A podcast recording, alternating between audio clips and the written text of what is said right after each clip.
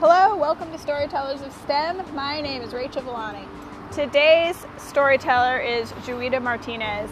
She is a PhD student here in Louisiana. She studies brown pelicans, which, and if you follow her on Twitter, are also known as dinosaur floofs. And if you don't follow her, follow her on Twitter, you definitely should.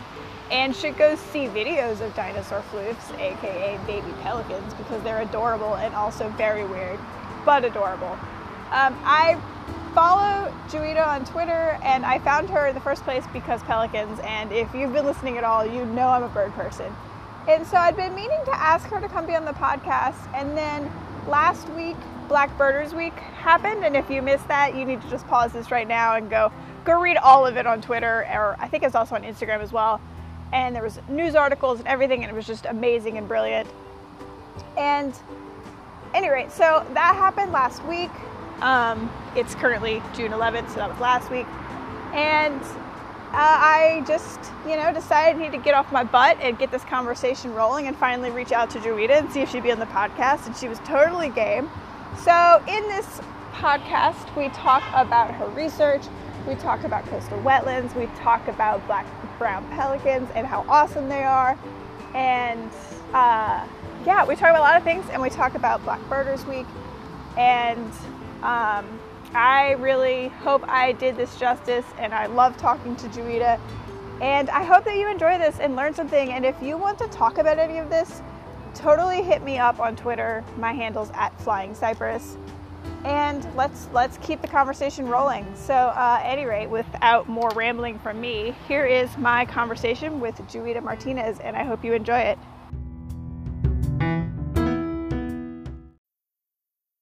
Yeah. Okay. So my name is Juita Martinez, and I was born and raised in a concrete jungle, better known as Los Angeles, California, for 18 whole years. uh, and then I ended up moving to Arcata, California to get um, a degree in zoology at Humboldt State University. And since then, I've been living up and down the West Coast basically. Um, I've lived on the San Juan Islands in Washington, where I worked with an endemic uh, butterfly known as the island marble butterfly. And I was basically a butterfly parent. I reared eggs all summer, and it was the best job ever because the San Juan Islands are amazing. And if anyone ever gets the opportunity to visit, 10 out of 10 would recommend. Um, and after that, I ended up working as a naturalist for San Mateo um, Outdoor Ed in the Bay Area. And I got to basically hike all day with fifth and sixth graders, teach them about science and teach them about nature and actually show them what I was talking about. And it was definitely one of the best jobs, also. Um, following that, I ended up working for Audubon in Richardson Bay um, Tiburon, California, and that's what really sparked my interest um, with birds in particular. And working for the Audubon was like a dream, and I was like, "You want me?" and I was like 23 at the time, and I was like, "Oh gosh." um, and from then, uh, I I really knew I wanted to go to grad school. I was pretty sure I wanted to get my PhD, and my advisor made a post and was like underrepresented underrepresented groups um, highly encouraged to encouraged to apply. And i was like well that's encouraging. I guess i'll apply. Um, and here we are now two and a half years later. I'm in his lab and i'm currently working with dinosaur floofs um, better better known as dinosaur floofs on my twitter. Probably no one else knows what that means. But i'm referring to brown pelicans which is the louisiana state bird and um, my research species. Yeah, dinosaur floofs was the first thing I wrote as a note, actually, because I love that term, because that's exactly what they look like. yeah, and I feel like it kind of breaks down the scary, quote unquote, scariness of pelicans. Be like, they're just dinosaurs that are floofy. Even when they're adults, they're still floofy. They're floofier oh, yeah. as chicks, but. yeah, yeah. Yeah, that's such a good way to describe it. And you're right, because it does like make them, you know, seem less scary to people who think they're scary. yeah, like for some, like people think dinosaurs are super, super cool, but then they're like, pelicans are scary. And I'm like, wait, kind of the same thing. Modern yeah. dinosaurs, basically. yeah, birds are basically dinosaurs. Let's be real. Yeah. Well, that's awesome. So, uh, I like that you got to birds from somewhere else because it's usually the other way around. Like birds are often the first thing people notice because you know birds are worldwide, and that's the first thing I noticed. For me, it was like a northern cardinal or something when I was a kid, like lurking in the bushes. Like, what is that bright red thing? Eventually figured it out and was like so excited. Um, so that's how I got into the bird world. Um, so it's cool that you got there from somewhere else, just like kind of by accident, and have had all these other things that you've done. Yeah, as a kid, there weren't any really bright colored birds in my area. Like we had pigeons. I'm sure we had mockingbird. At the time, I actually have no idea what we had. yeah, urban birds. Yeah, urban birds. Basically, I never really saw like a bright color bird or anything like that. Really yeah. drew my attention to it. I was very much into um, inverts as a kid. um, I know, weird to say, following bugs in my backyard. Oh, it's bugs tangible. Cool. Bugs are cool yeah, they are, and I, that's way easier to catch than a bird. so like you could yeah. touch it or you know see it up close. Yeah, and you can always let it go. And yeah, it just it's fine. yeah, yeah. They're just doing their own thing. yeah, that's so cool. Uh, I love hearing how people get to wherever they are. You know, just in general, I think that's awesome. My uh, friends actually make fun of me because for the longest time I was like, no, I'm not gonna get into birds. I want to do herpetology or mammalogy. Like those are the two that I was very much like dead set on. And now they're like, ha ha, look at you now. You totally said you weren't gonna do this. And I maybe accidentally ended up here. I feel like anyone who's like a naturalist or outdoors person, whatever, like becomes a bird person at least a little bit at some point. It's like the natural progression because you can't really ignore them; they're everywhere and they're loud. These yeah. northern mockingbirds in my back, I can't ignore them. right. Yeah. Yeah. So actually, when we were talk- talking on Twitter the other day, you inspired me this morning to sit outside with my cup of tea and like keep track of the birds I actually heard. I didn't see any birds, but I heard them, and I was like, ah. Oh, she's gonna be so excited. oh my gosh, yes, I'm so excited. Like backyard birding is the best. You can yeah. be in your pajamas. Oh yeah, I was. You don't even have to wash your face. They don't care. Oh, yeah. Best thing yeah. ever. yeah, the coolest thing I heard this morning was a downy woodpecker, so that was cool. Yeah, I like the idea of not always sweating. I'm not sure if your audience like completely knows, but we're both from Louisiana, and walking about a quarter of a mile, you're just like drenched, and your yeah. lungs don't know what happened. yeah, yeah, it's hot out, and I don't want to. At least I don't want to more than I have to because I work outside as you do. And so like that's just the necessary evil of doing the cool science, right? But like I don't want to subject myself to it just, you know, for funsies. oh my gosh, I'm the same way. I'm like, I'm outside in the field all the time. When I come back, I really don't want to be outside anymore. Yeah, yeah. I call like, myself a hermit crab. like yeah. just stay in my house and not go anywhere. It's like 90 today. 90. Yeah. I've been going outside for a while. I was outside till like 7:30 and I'm done till like 7:30. yeah, I'm done with it. I always need like a 48 hour recuperation period where I don't talk to anybody and I'm indoors. Dude, I hear you. Uh, that's funny because like I only have one coworker and she and I go out in the field and she and I are both like on the introverted side of things, but it's and like we get along great. She's one of my closest friends but it's still like I come home and I'm just like exhausted from being around somebody and also just being in the heat. so I'm like, don't talk to me. I need to just like sit in a corner by myself for a while. Oh wow, you're right. Actually, I've never thought about it that way. Like just working with the field crew, like for the like eight hour, 18 hour days sometimes, because mm-hmm. we yeah. have to drive all the way down to the coast, which is three hours, and drive back, and we're on the boat for hours. Yeah, exactly. Like, and she's great, and she's one of my closest friends, but it's still exhausting. uh, yeah, it's funny. Yeah, okay, so let's talk about fieldwork. So I know you work on barrier islands because I know that that's where pelicans nest. Um, can you tell me which islands? Yeah, so I work on Queen Bess, which is located um, in Grand Isle, and it was recently restored over the fall, and it looks beautiful. Um, please do not get on the island if you don't have a permit because you no. need to get on the island. I feel yeah, like yeah. nobody go there for the Pelican yeah, don't, don't go there. you can you can boat around it. Yeah, that's fine. yeah. So from afar, bring a pair of your vortex binoculars. Mm-hmm. yeah, bird by boat. Don't get on the land. And it looks amazing. The pelicans look happy. The skimmers and terns that are also nesting on there look awesome. I'm not um, hip deep in water. So um, this island prior to restoration was just flooded.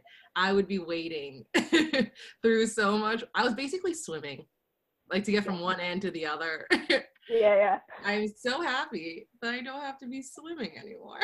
yeah, I bet. yeah, because that's not really all that fun, and also not that good for uh, birds to nest in, really. So. Exactly. Go LDWF and their partners for making this happen.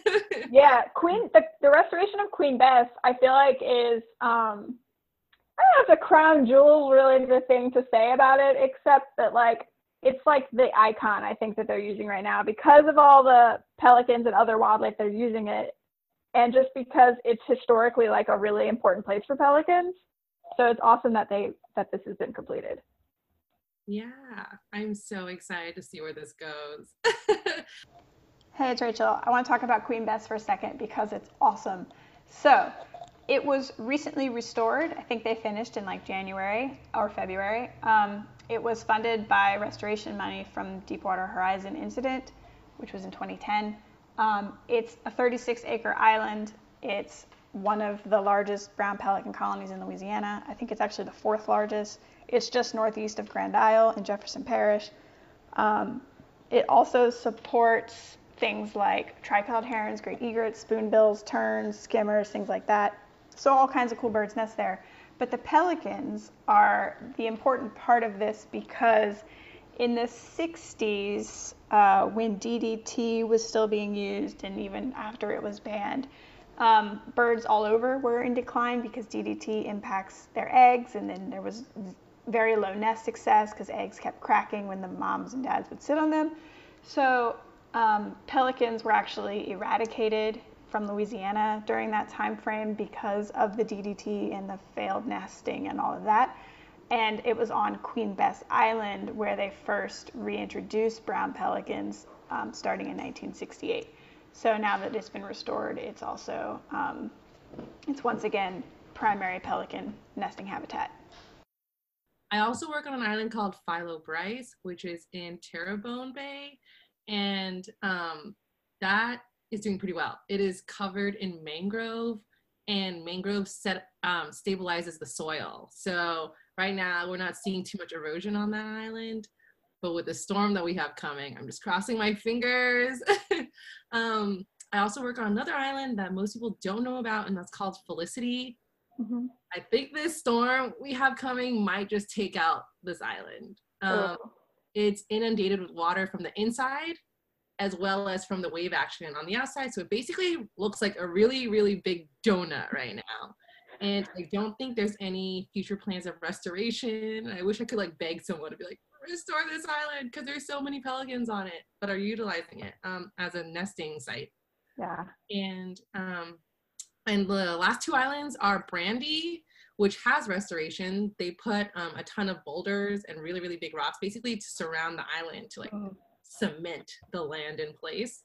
And it's actually doing really good. Last year, there wasn't that much mangrove, which is the preferred um, vegetation for pelicans to nest on because it helps them. When it floods, they're mm. elevated. And there's so much mangrove on this island and i'm so happy. I'm like yes mangrove flourish. That's yeah that's awesome. i like went on there because we haven't been able to go out there since march. So yeah. my first time going back out there was um, this past week. And the last island is the biggest nesting site um, for brown pelicans in coastal louisiana and that's raccoon island ah i've been there yeah you have or you have not i have yeah cool? Yeah. Uh, it's not named for that because there's raccoons on it. no, I have not seen any raccoons No. on Raccoon Island, but we did find a skull in February. Oh. So one made it out there, but it did not survive. and that's okay. Yes, that is okay. It's preferred. There is so much, like so many nutria on the island, though. Yeah, that's unfortunate. Um, but at least they're not carnivores. so and they're They, herbivores. So they tend to go for eggs, though. I could see that. Yeah. That's unfortunate. Well, hopefully, I don't know. Can Nutria? This is a dumb question. I don't feel like Nutria can't really climb trees, but I mean, if they're only like a foot or two off the ground, then it may not matter because Nutria are fairly big. Yeah, I don't think they can climb the mangrove either. And the birds tend to be really defensive if it's not a human walking around. So they do protect their chicks and their eggs. If I had to pick a winner between a pelican and a nutria, I think I'd pick the pelican. Oh yeah, all day, every day. Yeah. I will say I know that there's at least 20, if not more. I think there's more, but I'm not I've not done a survey of the nutria. And I know that they're there, but every time I see one, because I'm so used to being around birds, I like jump every time. I'm like, oh my god, big rodents. Where did you come from? Yeah. How'd Like, you get here? Why are you thriving? thriving? yeah, like stop thriving. You're eating all the vegetation. yeah, they're the worst. yeah, we're trying to like keep the island here. I, I've been to Raccoon Island because uh, my roommate in grad school uh, studied terns and skimmers out in the um, Isles Dernieres. Oh, like Chandeleurs was the wrong island chain in the Isles Dernieres. So she worked on Trinity, uh, Raccoon. I don't remember. There were three of them. I don't remember what the third one was. Um, I mean, I could look up her paper, but I just don't remember. yeah. Those are probably it. Yeah. yeah, yeah. Whiskey is huge. Especially since they've done that restoration. I went out there um, to do some bird surveys over the winter, uh, or like might have been last fall. I don't remember. And yeah, it looks amazing. It's great. well, especially if you're just walking on it and not carrying a ton of gear. right. Yeah. Yeah. I mean, I was carrying like water and a spotting scope and a clipboard or whatever. So Yeah. not not a massive amount of stuff. That's awesome. Yeah. So uh, we see pelicans a lot, but I don't ever like get to work with them. But I love that. Uh, I just I just love that people get to do bird research, even though I don't do it. I love that people get to do it. If you ever want to volunteer and help tag some pelicans, you just let me know. All right. Whenever I'm allowed to, you know, we're all allowed to go do things um, Yes. in a post-pandemic kind of world. I Uh, can't imagine how many people field seasons like just abruptly ended because I know mine did. yeah, Uh, same. I'm like salvaging like scraps of data at this point, and then Yeah. storm is about to hit. So I'm probably gonna have to resalvage a bunch of data. Um, yeah. we have camera traps out there that are spying on the pelicans for me, and I'm like crossing my fingers that the storm doesn't take them out. Yeah. and he's wild. Yeah. Yeah. I, our field season also was just like we came back from the field like the first Friday or something in March or something like that. And then I was in the office on Monday and then we were shut down. Like that was the end of it. And I was like, oh, well, we still had half our work left, but uh, I mean, okay, it's just not going to get done. Oh, well. Yeah. That is the upside of having a long-term project like we work on because having a gap in a data set that's 15 years old is not the end of the world. But Oh, yeah. That's Yeah. uh, yeah, I was curious about the islands because because I work on CRIMS and because all that data goes in the coastal master plan and because we work with CPRA and all of this and I knew that there were all these islands being restored, so I was just curious, like, oh, I wonder which islands it is, and I was I figured Queen Bess was one of them, so that's really cool. Uh, Does Crims um cover the barrier islands? No, it doesn't. Under the big coastal monitoring plan that they have, there is a plan to do some barrier island work. So I think it's like in the works for down the road. But it would be nice if it was also now because all the data would be better than, you know, not as much data. Right, especially looking at before and after hurricanes, Mm-hmm. because the deg like the degradation is pretty mad. Like I could see it on Raccoon Island before and after Hurricane Barry last year. Like the entire dune was like moved over, and I was like, Yeah. "Oh, that wasn't there before." but not many of us go out there. Right. Yeah. Yeah. That's what happened. My my roommate in grad school worked at. Um, she was primarily at Trinity Island, And yeah, it got washed over by Hurricane Gustav in 2008. And it's, I've been out of grad school for a while. Um, and it was just like a totally different situation. You know, all the sand and everything was just like rearranged. It's very weird. Yeah, and coming from California, getting a firsthand look at what happens after a hurricane, it's it's incredible. Like I was not expecting that at all. Hurricane Barry was my first ever hurricane. hey all, Rachel here. I want to fact check myself about barrier islands. There is a monitoring program. It's called the Louisiana Barrier Island Comprehensive Monitoring Program. It goes by BICM for short. Um, it is already underway. They did some habitat mapping and um, aerial photography type work in 2008 and in 2015 and 2016. But the goal of the project is to develop long-term data sets for habitat coverage, shoreline assessments, shoreline position, and things like that, and that with the idea to help plan, design, and maintain the current and any future barrier shorelines because they're they're very dynamic and ever-changing system. So it's called BICM, and there's a paper that just came out in 2020 um, that's all about this program. And I will share it on the podcast Facebook page, so you can look it over if you would like. Um, so yeah, so back to my conversation with Juita. And I have really great footage of um because most of my camera traps survived, which don't know how that happened, but you can see like right before the hurricane hit and like during it just floods and the pelicans are flooding with it. Like they just float and then they float back down. And I'm like, what? Genius dinosaur floofs, team birds all day, every day. yeah, that's awesome. I mean, I don't know what I thought they would do during a storm, but I don't know if I would have thought that. I would have thought they'd just like relocate and come back, but that's really cool. Yeah, so a good chunk like a good majority of the chicks out there right now do not have their flight feathers. Mm. So they have to hunker down. Yeah. Hopefully there won't be a massive amount of storm surge and hopefully they'll be okay. Yes. Um, so luckily it's a tropical storm this time around and hopefully then we won't get anything else until they've fledged and are off doing important pelican things. I know that's always the hope. I'm like, please fly, fly far. yeah, for real.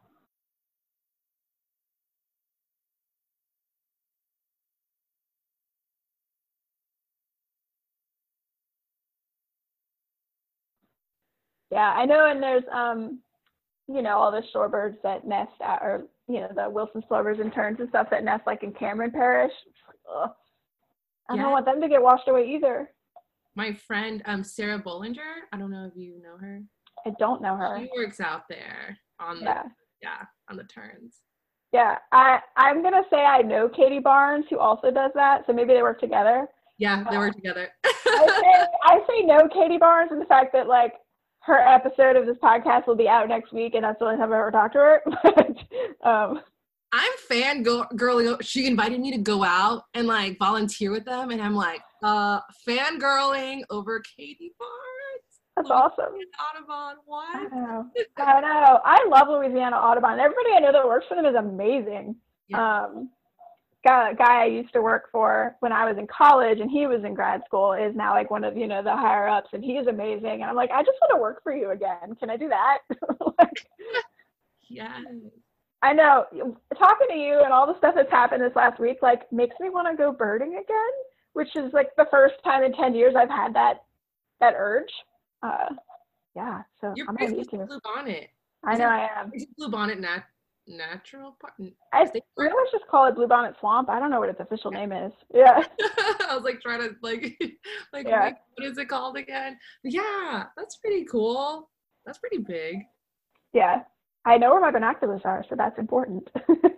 yeah. yeah, yeah. Pick it back up. Everyone just getting into birding. I mean, I think especially right now since we're still supposed to be quarantining or and mm-hmm. social distancing um, yeah.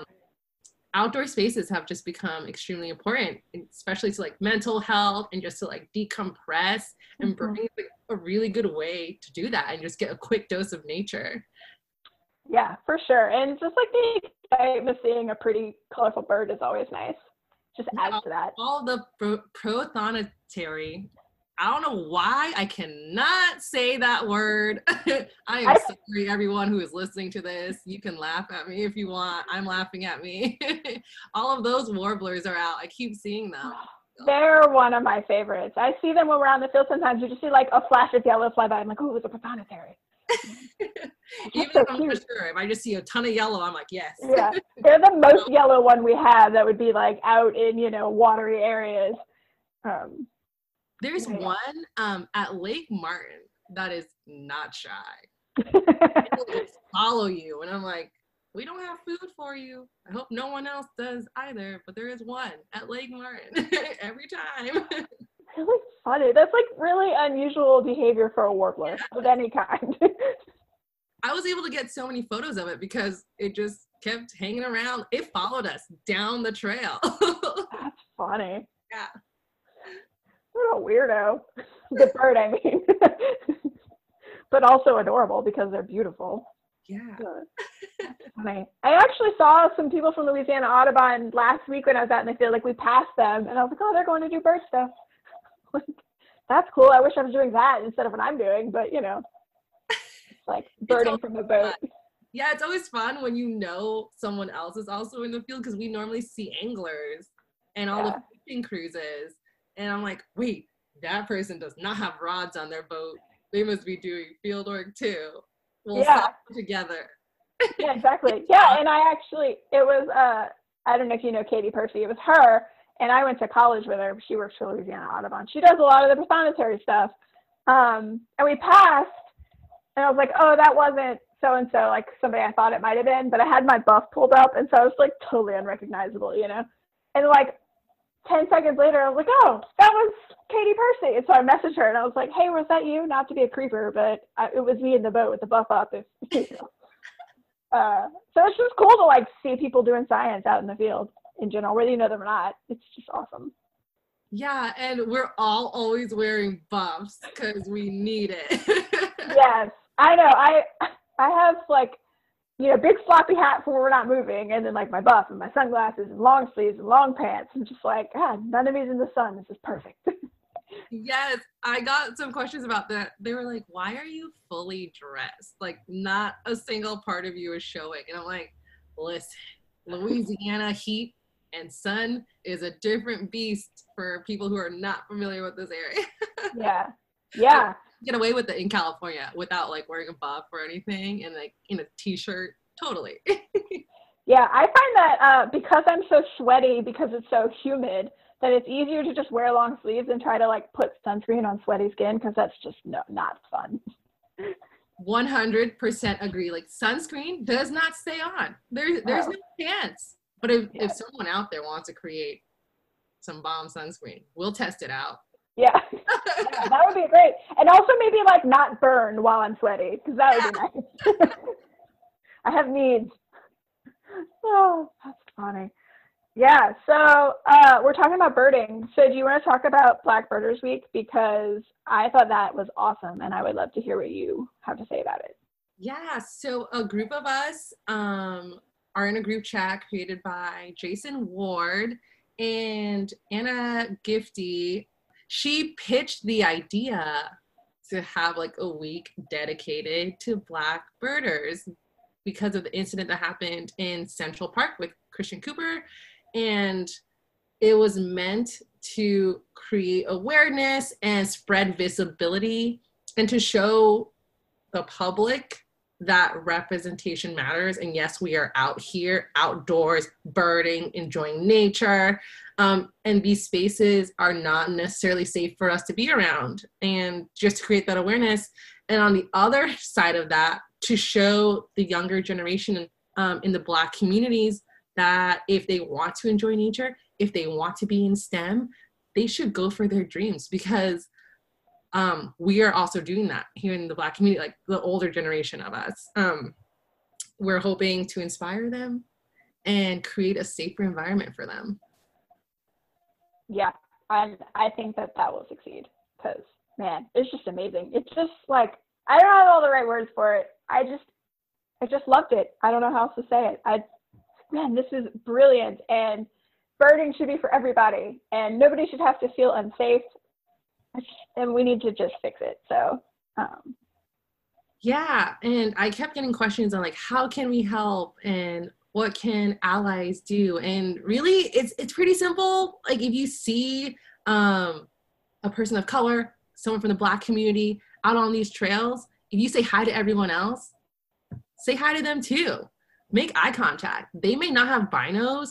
They might be on their phones. They could have an app. But not everyone's carrying a field guide. Like make people feel feel included. And on the other hand of that, if you see a racist act happening, and if you can't diffuse that, like stand up for um, the person being oppressed. Yeah, for sure.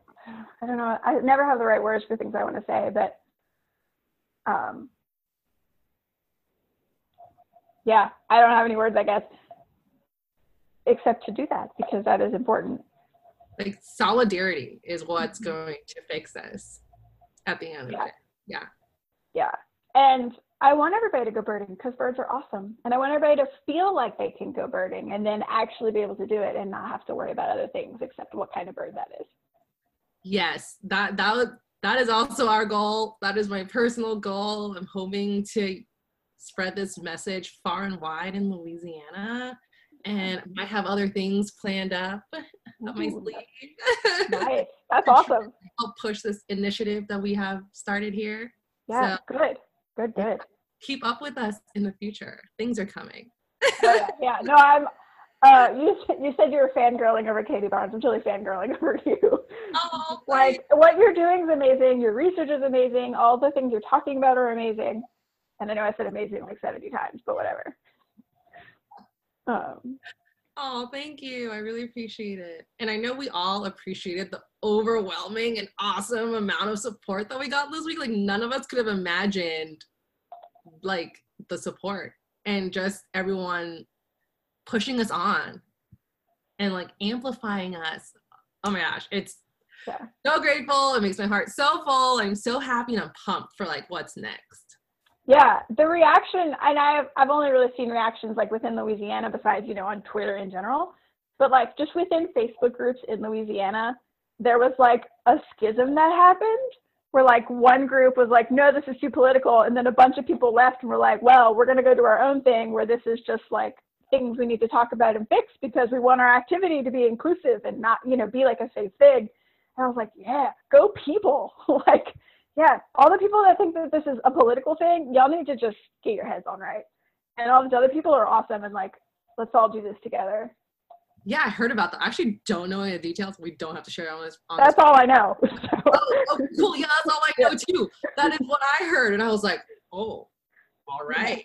You know, yeah. people are starting to take that leap, that really big leap to mm-hmm. make a change and stand up for what is right. Like this is our reality. It is mm-hmm. not political in any way, shape, or form. This is our lives, and it's a fact. Um, nothing about um, ending racism is political.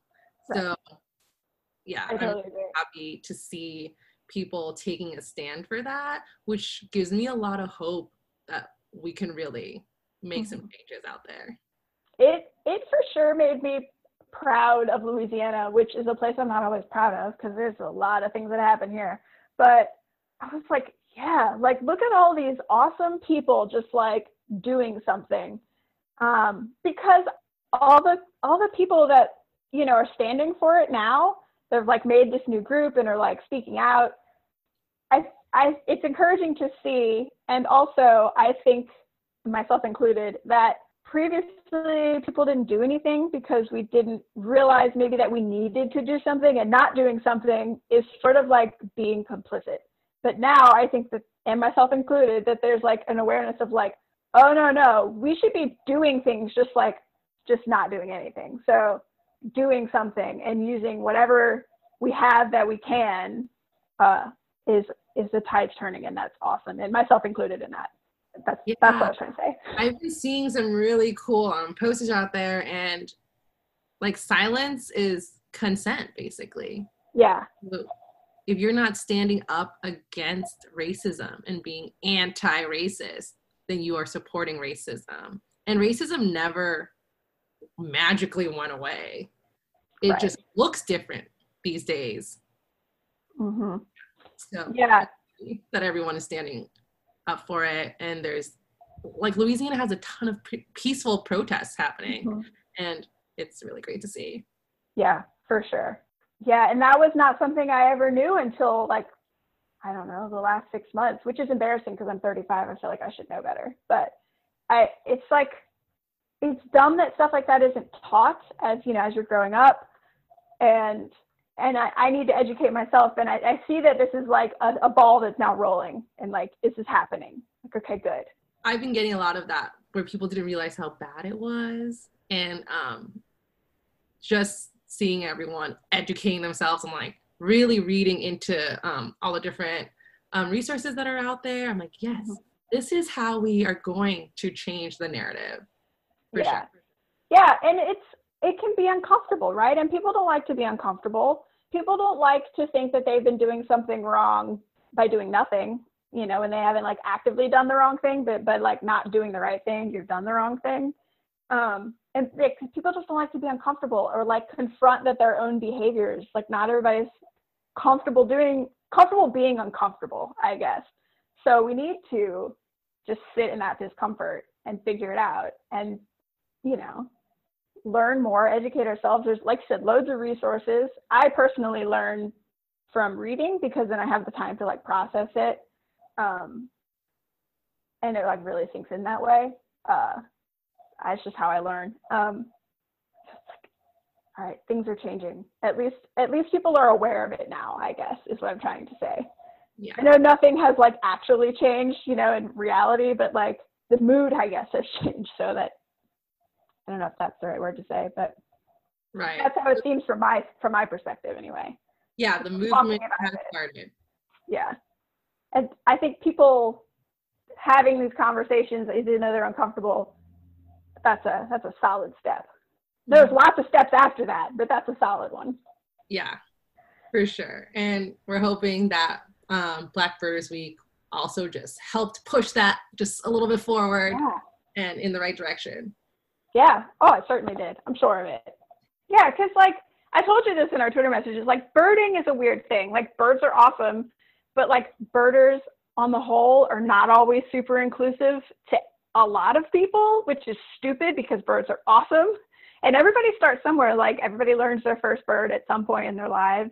Um, we don't all just like magically know this information, but in like fostering a sort of like sense of belonging and education and like we'll just make the whole endeavor better uh, for everybody. And then also we have all these other things to fix as, as well, you know, not to diminish that, but like there's a lot of things to fix, but also it just like people just don't be dicks.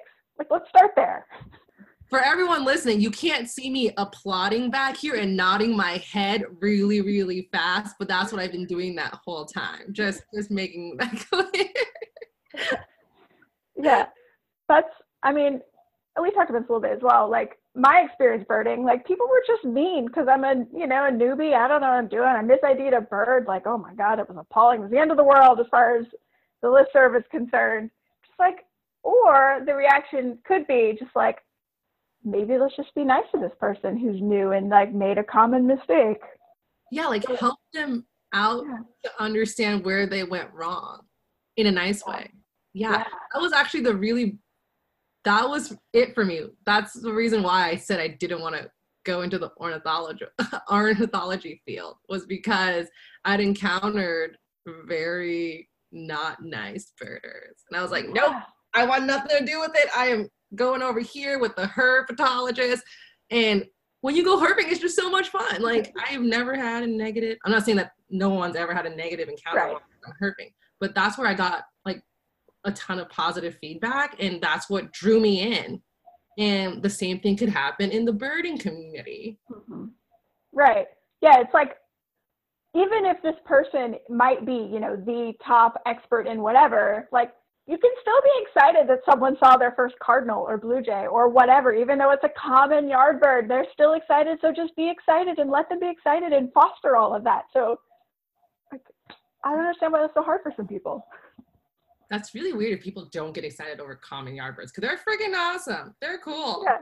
yeah, those are the birds people see the most often. You know, we spend most of our time in yards or in cities or whatever, and it does mean that that people don't do that. And maybe I haven't birded in ten years, so maybe those people don't do that anymore. But I bet they do.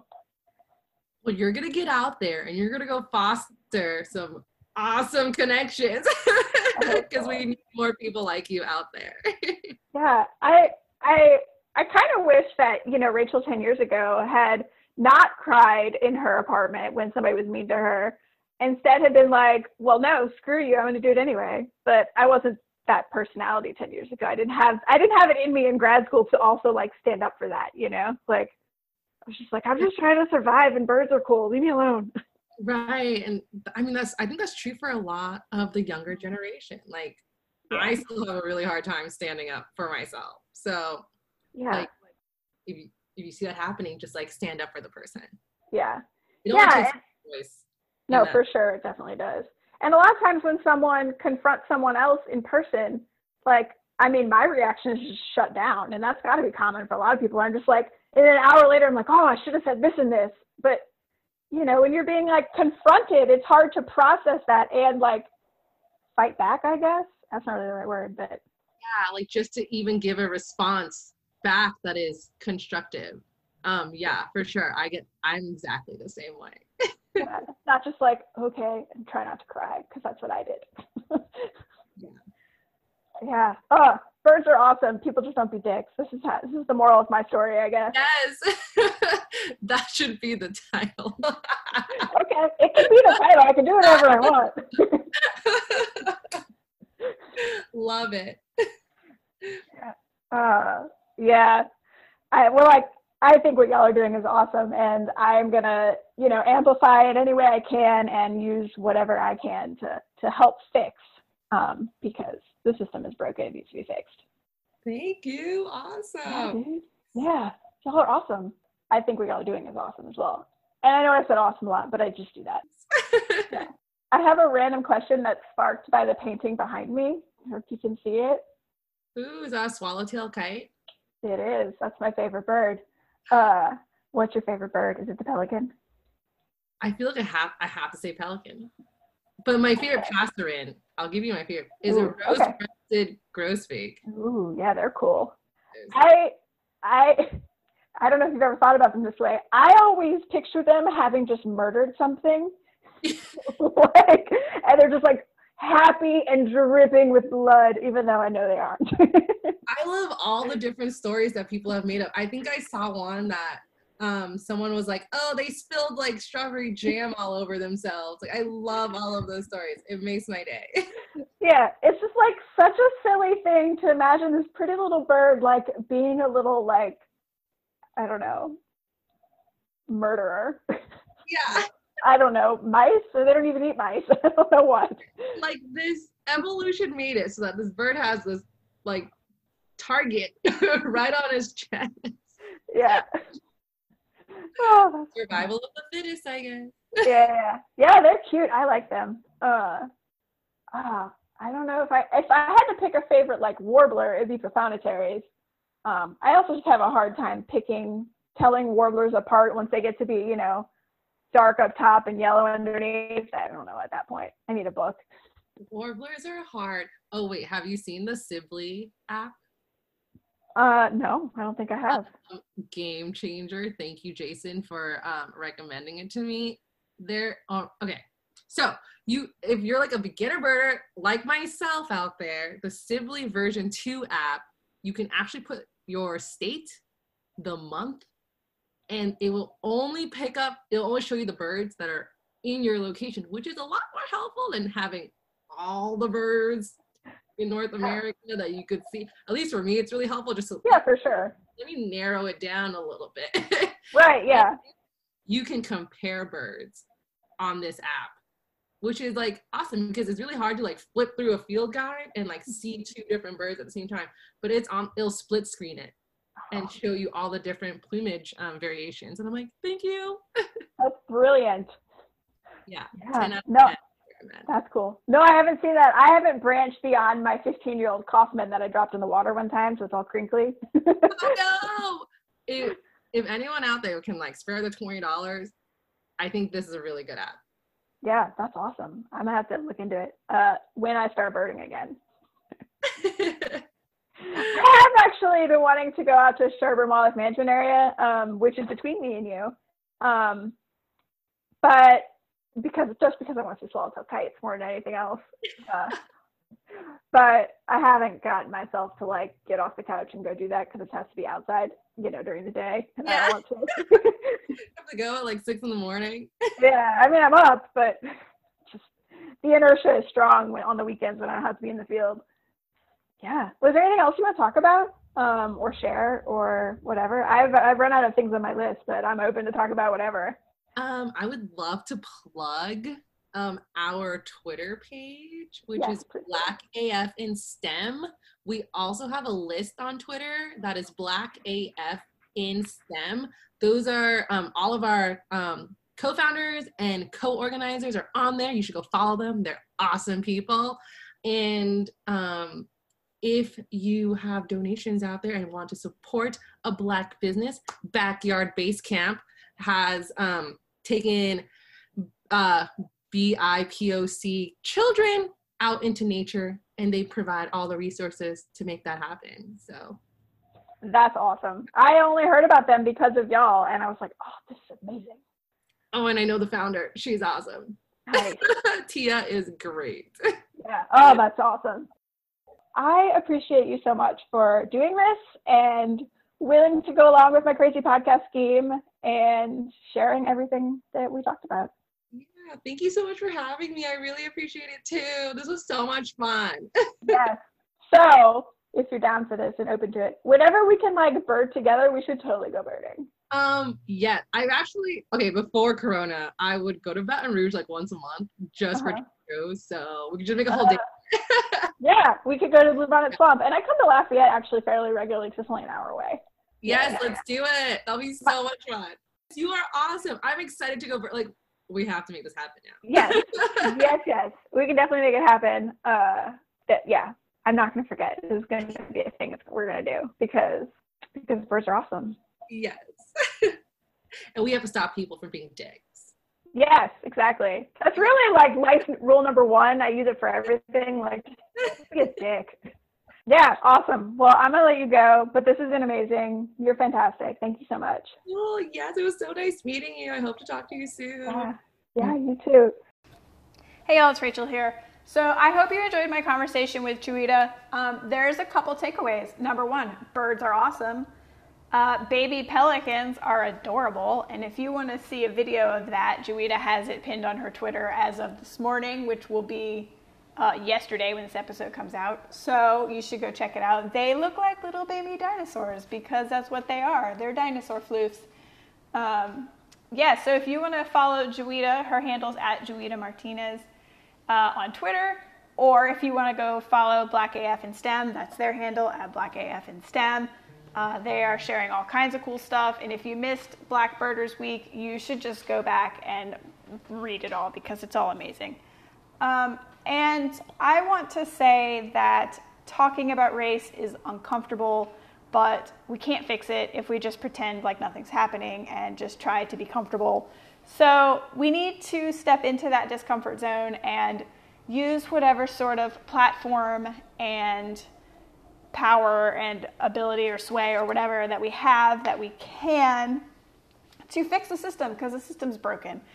And not just for birding, but for the whole system is broken because, it, well, I mean, the system was designed that way. So let's, we need a new system because the system sucks and it's just not okay. So use whatever you have to fix to fix that because there's lots of things that are wrong, but in particular to this episode, um, I personally want birding to be safe and inclusive and available and accessible to anyone who wants to participate because birds are awesome and being outdoors is awesome. And if someone wants to enjoy that, I want them to be able to enjoy that. So I will use whatever I have to fix it, and I encourage you to do the same. And if you want to talk about this, uh, find me on Twitter. My handle is at Flying Cypress because it's uncomfortable, but nothing gets fixed by being comfortable. So um, I think that's the last thing I have to say about that.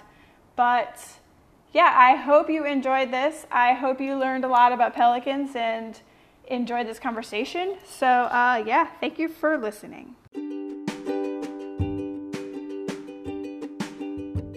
I hope you enjoyed hearing uh, today's storyteller.